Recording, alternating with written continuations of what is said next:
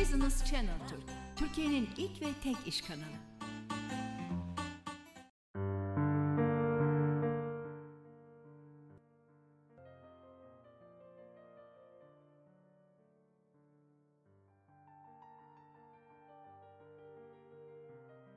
Herkese merhabalar. Business Channel Türk ekranlarına hoş geldiniz.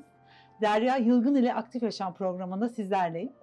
Bu haftaki konu e, obezite cerrahi doçent doktor Uğur Ekici. Hocam hoş geldiniz. Hoş bulduk. Merhabalar. Nasılsınız? Teşekkür ederim. Siz nasılsınız? Ben de iyiyim. Çok teşekkür ederim. Ayağınıza sağlık. Teşekkürler. Ee, biraz aslında e, ilk bu şekilde girmek istiyorum konuya. Pandemi döneminde birçok insan kilo aldı. Yani e, bunun önüne aslında e, bana da çok danışanım soruyorlar. Hocam nasıl yapabiliriz, nasıl edebiliriz? Yani bu son alınan kilolar, insanlar e, neler yapmalı kilo almamak için? Dilerseniz önce bundan başlayalım. Evet. Şimdi pandemi döneminde e, kilo alma e, oranı gerçekten çok arttı. Bununla ilgili e, yurt dışında yapılmış çalışmalar da var. Türkiye'de de Diyetisyenler Derneği'nin yapmış olduğu bir çalışma var. E, atıştırma sıklığının artmasına ve uyku süresinin azalmasına bağlı. Ayrıca evde geçirilen vaktin fazla olmasından kaynaklı Evet. E, yaklaşık olarak e, yüzde dört civarında pandemi öncesindeki obezite sıklığına göre bir artış var. Hı hı. Yani yüzde otuzlardan yüzde otuz dörtlere çıkmış. E, bu da daha çok atıştırmalıkların e, artmasından kaynaklanıyor ve uyku düzeninin bozulmasından kaynaklı gibi duruyor. E, insanlar evde kaldıkları süre içerisinde fiziksel aktivitelerde e, geriye düştüler. E, yeme düzenleri değişti, sabah Evet. kahvaltıları atlandı, Evet. belki öğlene kaydı, e, akşam yemekleri daha ileri saatlere gitti, daha geç uyudular. Bunlara bağlı bir de fiziksel aktivitenin de düşmesi Evet. obeziteyi e, hakikaten arttırdı. E, ne yapmak lazım? Bunları yapmamak lazım. Yani e, fiziksel aktiviteyi e, Arttırıp. arttırıp e, Evet. atıştırmalıkları azaltıp daha sağlıklı bir beslenme Biraz şekline kalori geçmek kısıtlaması lazım. deniyor aslında. Bizler öyle Evet. diyoruz. Ee, peki e, ilk soruyla başlamak istiyorum hocam. Obezitenin sebepleri, başta sebepleri sizce nelerdir? Aslında biraz önce de girmiş olduk aslında obezitenin başlıca sebeplerine. Ee, obezitenin oluşmasının sebebi e, alınan enerjiyle harcanan Hı enerjinin arasındaki dengenin e, harcanan enerjinin aleyhine olmasıdır. Evet. Ee, az enerji harcar, çok fazla alırsak almış olduğumuz enerji vücutta yağ olarak depolanır. Ee, ve bu da e, zaman içerisinde e, obezite şeklinde e, ortaya çıkar. Ee, ana sebep aslında endüstriyel toplumun ortaya çıkması. Daha önce insanlar besin kaynaklarını elde etmek için daha çok fiziksel e, efor sarf etmek Evet. zorundaymış.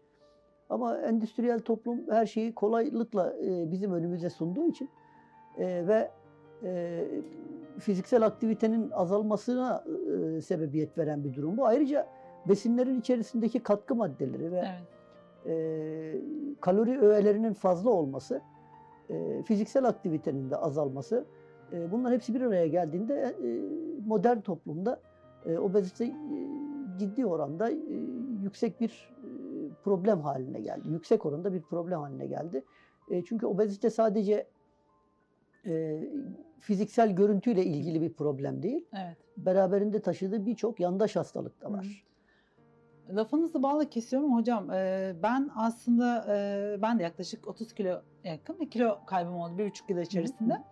Ee, şunu dikkat ediyorum mesela paketlenmiş ürünlerde özellikle direkt bakıyorum e, şeker oranı dikkat ediyorum. Evet. İşte e, karbonhidrat zaten ve birçoğunda da çok yüksek.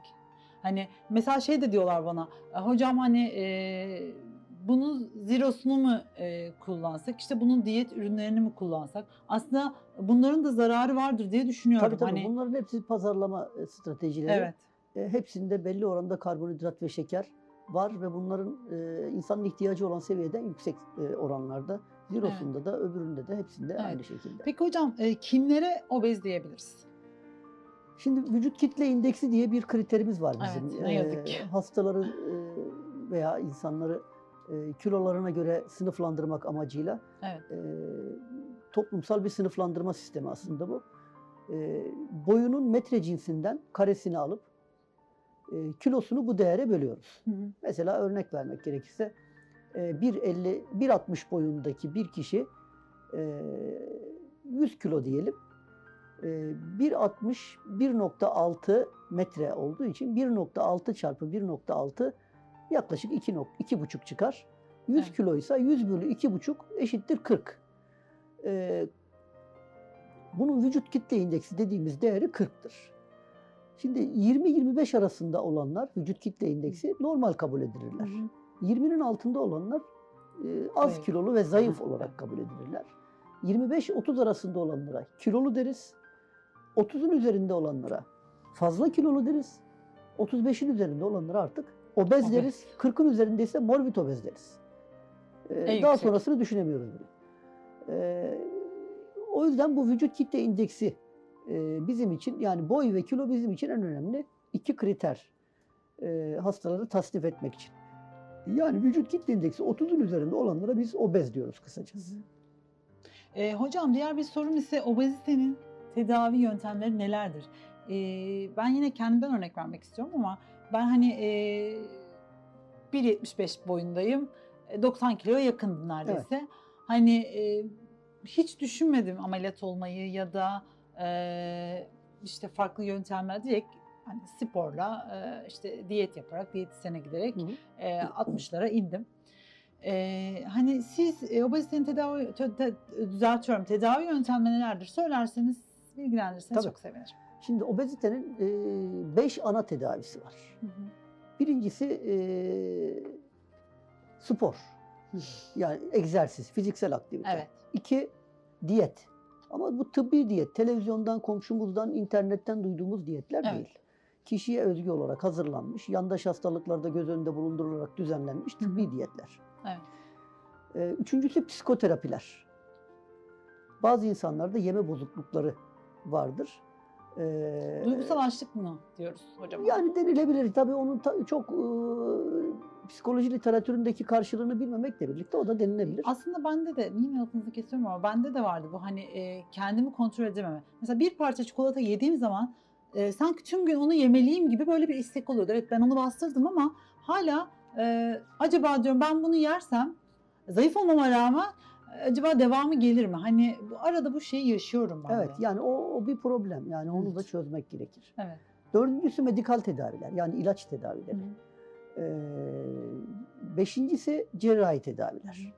Ve cerrahi tedavinin yanında artık yeni yeni ortaya çıkan altıncı kategori diyebileceğimiz e, aslında cerrahinin e, yine yaptığı bir takım endoskopik işlemlerle hı. e, verilen kilolar diyelim. Bunlar daha çok cerrahinin alt dalı olarak kabul ediliyor. E, egzersiz zaten biliyoruz yani e, insanların fiziksel aktivitesini bir şekilde arttırması gerekiyor. Tıbbi diyette biraz önce bahsettiğimiz gibi yandaş hastalıkların göz önünde bulundurularak e, kişinin gündelik hayatındaki e, yaşam biçiminin e, getirmiş olduğu olumsuzlukları düzeltme ön planda tutularak yapılmış hı. olan diyetler. Hı hı. E, psikoterapiler işte biraz önce bahsetmiş olduğunuz Evet. yeme bozukluklarının düzeltilmesine yönelik Hı destek tedavileriyle. E, ilaç tedavisinde de birçok e, ilaçlar var. E, işte kan şekerini düzenlemek veya gün içerisindeki o insülin direnci denilen problemleri ortadan kaldırmak için Hı verilen bir takım Hı ilaçlar veya e, bir takım yine iştahı kesmek üzere kullanılan e, ilaçlar. Ama bu tedaviler içerisinde en etkili ve en uzun süre etki sağlayan e, ve yandaş hastalıkların üzerinde en e, düzeltici e, etkileri olan yöntemler cerrahi yöntemler. E, tabii biz de genel cerrah olmamız ve obeziteyle Evet. ilgilenen bir genel cerrah olmamız nedeniyle e, bu e, işin cerrahi tarafında daha çok bulunuyoruz. E, tabii ben size diğer tedavilerin üzerinden hı- hızlıca geçip cerrahi tedaviler Tamam. hakkında bilgi vermek Ben de daha... onu soracaktım hocam. Endoskopiyle yapılan tedaviler nelerdir? Ha, oradan başlayalım doğru. Tamam. Şimdi endoskopiyle yapılan tedavilerde e, mide botoksu ve mide balonu diye e, çok sık olarak insanların karşısında e, gördükleri, duydukları işlemler, Evet. endoskopik yapılan işlemler. Tabii biz bunları aslında e, bunların ortaya çıkış ve bulunuş sebepleri aslında bizim kademe tedavisi dediğimiz. Hı hı. e, çok yüksek kilosu olan hastaları ameliyata hazırlamak amacıyla biraz kilolarını düşürüp ameliyat esnasında ortaya çıkabilecek olan problemleri azaltmak amacıyla aslında ilk kullanıldı bunlar. Hı hı. E e, mesela atıyorum biz geçenlerde bir 330 kilo hastayı ameliyat etmiştik onu. E, 330 kiloyla am- ameliyata girmek çok ciddi riskler. Onu tabii Çok daha öncesinde biz biraz küçülttük. Yani daha yüksek kilodaydı.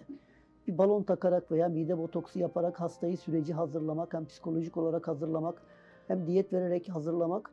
E, bu, bu 6 aylık süreç içerisinde hastanın bir hazırlık süreci geçirmesi Evet. e, gerekiyor. Bu, bu süreç içerisinde aktif kilo kaybettiği ve ameliyat risklerini azalttığı bir dönem oluyor bu. Balon ve botoksun kullanılmasının sebebi ama daha sonra mide içerisine yerleştirilen e, endoskopik olarak yani gastroskopi yapıyoruz hastaya. E, uyurken hasta e, baygınken midesinin içerisine bir kamera yardımıyla bir halk arasında hortum atma denilen Aha, evet. şeyle belki insanlar daha iyi anlayabilirler. Mide içerisine bu balonu gönderip orada şişiriyoruz. Hı hı. Şişirdiğimizde e, o mide içerisinde bir hacim dolduruyor. Hı hı. Midenin hacmi küçülüyor ve insan e, hasta daha az yiyerek e, kilo veriyor. 6 ay içerisinde e, etkisi var. 6 aydan Evet. sonra etkisi ortadan kalkıyor bunun. Botoksta da normal şu e, kozmetik amaçlı kullanılan botoksu mide içerisine e, enjekte ediyoruz. Buradaki amacımız şu, e, botoksun kasları gevşetme etkisi vardır. Mide kaslarını gevşetiriz ve mide içerisinde mide kasılmadığı için besinler mideden Evet. aşağıya düş, inemezler ve mide içerisinde daha uzun süre kalırlar. Dolayısıyla uzun süre midede kaldığında besinler açlık hissi ortadan kalkar. Bunun da etkisi 6 ay kadar sürer. Evet. Hocam şeyi soracağım. Hani bu mide balonu dediniz sanırım. Evet. Bir de botoksu. Ee, Evet.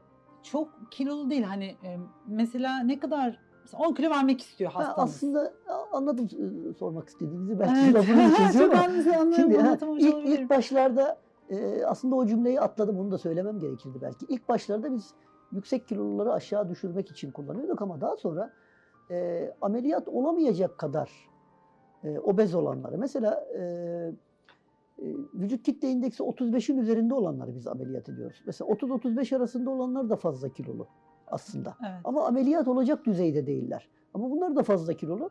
E, bu alanda, bu bölgede de kullanıyoruz onları. Mesela Ya- ben yine çok özür dilerim Rica lafınızı ederim. kestim. Rica ederim. Ee, mesela 5-6 kilo fazlası var ama bunu diyet ve spor yerine hani e, direkt gidip e, mide botoksu yaptırıyor. Hani bu Yok. zararlı mı nedir ne zararı değildir? yok, zararı yok tabii ama çok Yaptırabilir böyle mi? 5-6 kilo fazlası olanların yaptırması gerekmez. Ha. Tamam. Yani vücut kitle indeksi 30-35 arasında olanlar ameliyat da olamayacaklar bunlar ama kiloları da var. evet. Ee, bir ara yol gibi görünüyor bu o hastalar için. Hem cerrahi bir yöntem değil ama 5-6 kilo fazlası var. İşte yok onların şey yapması gerekmez yani botoksla daha mesela değişik ne yöntemler kadar kullanmak. ki mesela kendimden örnek vereyim 1.75 boyundayım işte 62-63 kilolarda gidip geliyorum ve Evet. 9 aydır bu kiloda devam ediyorum koruyorum. Tamam. Ee, hani tabii ki bir iki kilo alırız veririz. Ee, benim boyuma göre ben zaten e, ideal kilomun altındayım. Mesela e, 64 değil de 74 olsaydım bu ameliyatı olabilir miydim? Ameliyat sizin- hayır olamazsınız. Ha, tamam. Şimdi eee şimdi endoskopik işlemleri eee, vücut kitle indeksi dediğim gibi Hı hı. 28'in üzerinde olanlara öneriyoruz.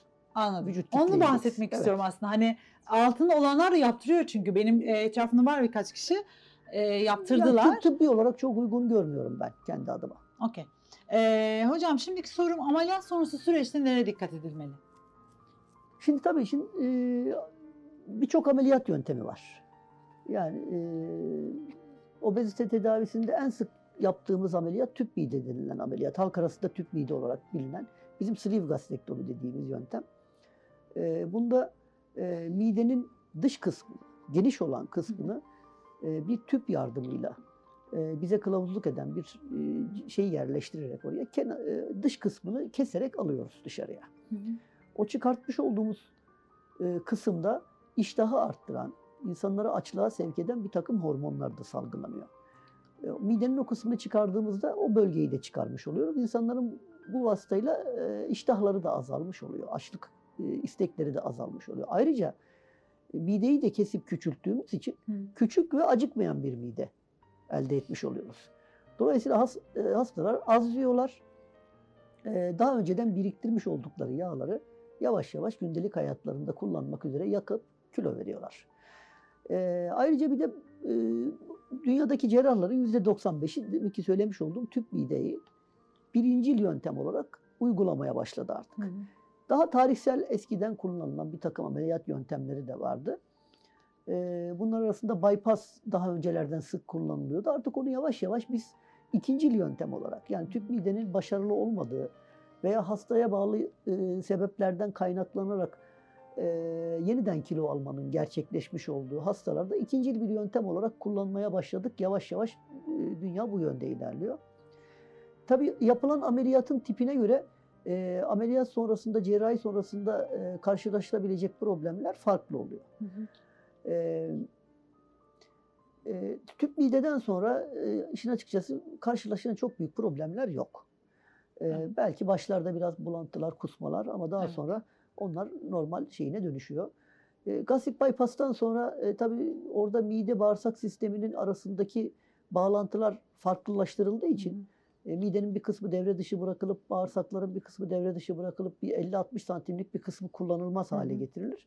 Dolayısıyla o bölgelerde emilen e, elektrolitler, vitaminler veya bir takım vücut için gerekli e, maddeler emilmediğinden bunların vücutta eksiklikleri görülebilir. Evet. Bunlar dışarıdan tamamlanabilir. Ayrıca bypass'tan sonra e, dumping sendromu dediğimiz çok karbonhidrat içeriği yüksek besinlerin hızlıca tüketilmesinden kaynaklanan işte yüzde kızarma, terleme, taşikardi, kalp Hı. hızlı çarpması e, gibi e, şeylerin gerçekleşmiş olduğu bir sendrom ortaya çıkabilir. Evet. E, onun dışında e, uzun döneme yayılmış bir yan etki görmüyoruz işin açıkçası. Hı hı. Tam tersi etkileri daha olumlu yönde. Ee, hocam e, obezite kalıtsal bir hastalık mıdır? Şimdi obezitenin e, kalıtsal olduğuna yönelik bir takım e, bulgular elde edildiği düşünülüyor. E, yani bir gen buldular. İşte 16. kromozomun üzerinde bir e, bir gen var. İşte orası e, obeziteye yatkınlığı arttırıyor diye düşünülüyor ama bu konuda kesin kanıtlar yok.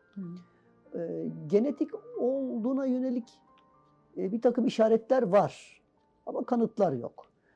E, obezitenin genetik e, altyapısı yüzde sekiz civarında. Daha çok ailesel diyebiliriz biz Hı buna. hı. E, genellikle bunun bir sosyal problem olduğunu ve ailevi yaşantı içerisinden kaynaklanan bir problem Evet. olduğunu görüyoruz biz. E, her ailenin kendine özgü bir yeme içme alışkanlığı, e, yemeğe bir yaklaşım biçimi e, ve belirli bir e, sosyal hayat içerisinde bir ritmi var. E, dolayısıyla çok kalorili ve yüksek miktarda e, enerji içeren besinler tüketen ailelerde ki anne babalar böyle beslendiğinde çocuklar da böyle besleniyorlar. Hı hı. Dolayısıyla bu biraz öğrenilme yoluyla gidiyor. Hı hı. Akşam yemeklerini e, geç yiye- yiyenler, e, fiziksel aktivitesi az olanlar, Hı hı. yüksek karbonhidratlı besinlerle beslenenler ve biraz da yatkınlığı varsa zaten ailece obez oluyorlar. Ee, hocam çok teşekkür ederim. Ayağınıza sağlık, emeğinize sağlık. Ee, verdiğiniz bilgiler için tekrardan teşekkürler. Ee, bu haftaki, bu programdaki konu e, obezite cerrahi uzmanı doçent doktor Uğur Ekici'ydi. Umarım herkese e, faydalı bilgiler sunmuşuzdur. Bir dahaki programda görüşmek üzere. Hoşçakalın, sağlıcakla kalın.